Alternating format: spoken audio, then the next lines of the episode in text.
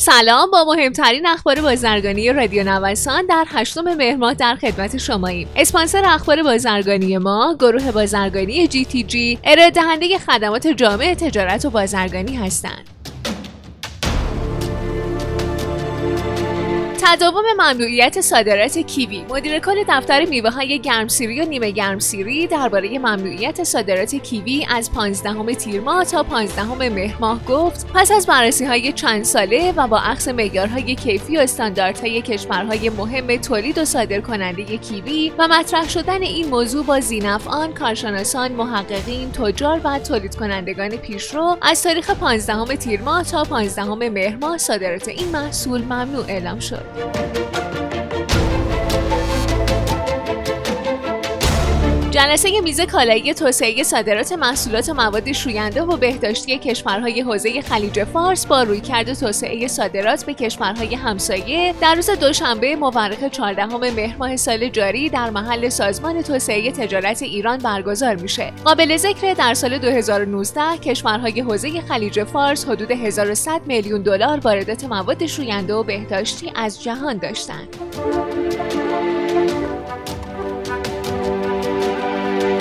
روند رو به رشد صادرات مواد و محصولات معدنی فلزی بر اساس آمار رسمی گمرک ایران در پنج ماهه سال 99 حدود 5 میلیون تن اقلام معدنی فلزی کشورمون به ارزش یک میلیارد و 802 میلیون دلار صادر شده. کاتود مس به عنوان با ارزش ترین محصول صادراتی با متوسط قیمت 6415 دلار هر تن و بعد از اون شمش روی با متوسط قیمت 1973 دلار هر تن، شمش سرب با متوسط قیمت 1600 367 دلار هر تن و شمش آلومینیوم با متوسط قیمت 15468 دلار هر تن صادر شده.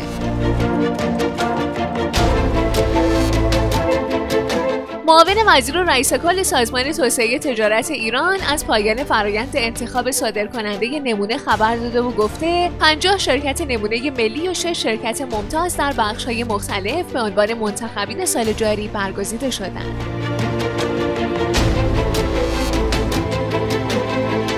سخنگوی گمرک ایران گفته کشورمون در پنج ماه اول سال جاری اقدام به صادرات بیش از دو میلیون و 465 هزار و 981 تن برابر با یک میلیارد و 307 میلیون و 706 هزار و 246 دلار انواع سنگ، گچ، شن و ماسه به کشورهای جهان کرده. شما شنونده مهمترین اخبار بازرگانی روز از رادیو نوسان هستید.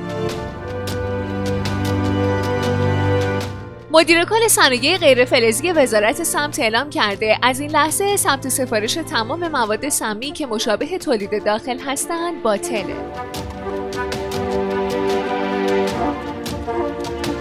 مقایسه تحصیلات دهی تا پایان مرداد 99 نسبت به شهریور 98 نشون میده. تحصیلات اعطایی به بخش بازرگانی رشد 50 درصدی داشته. بنابراین می‌تونیم بگیم تقاضا برای تحصیلات گیری در این بخش با افزایش مواجه بوده.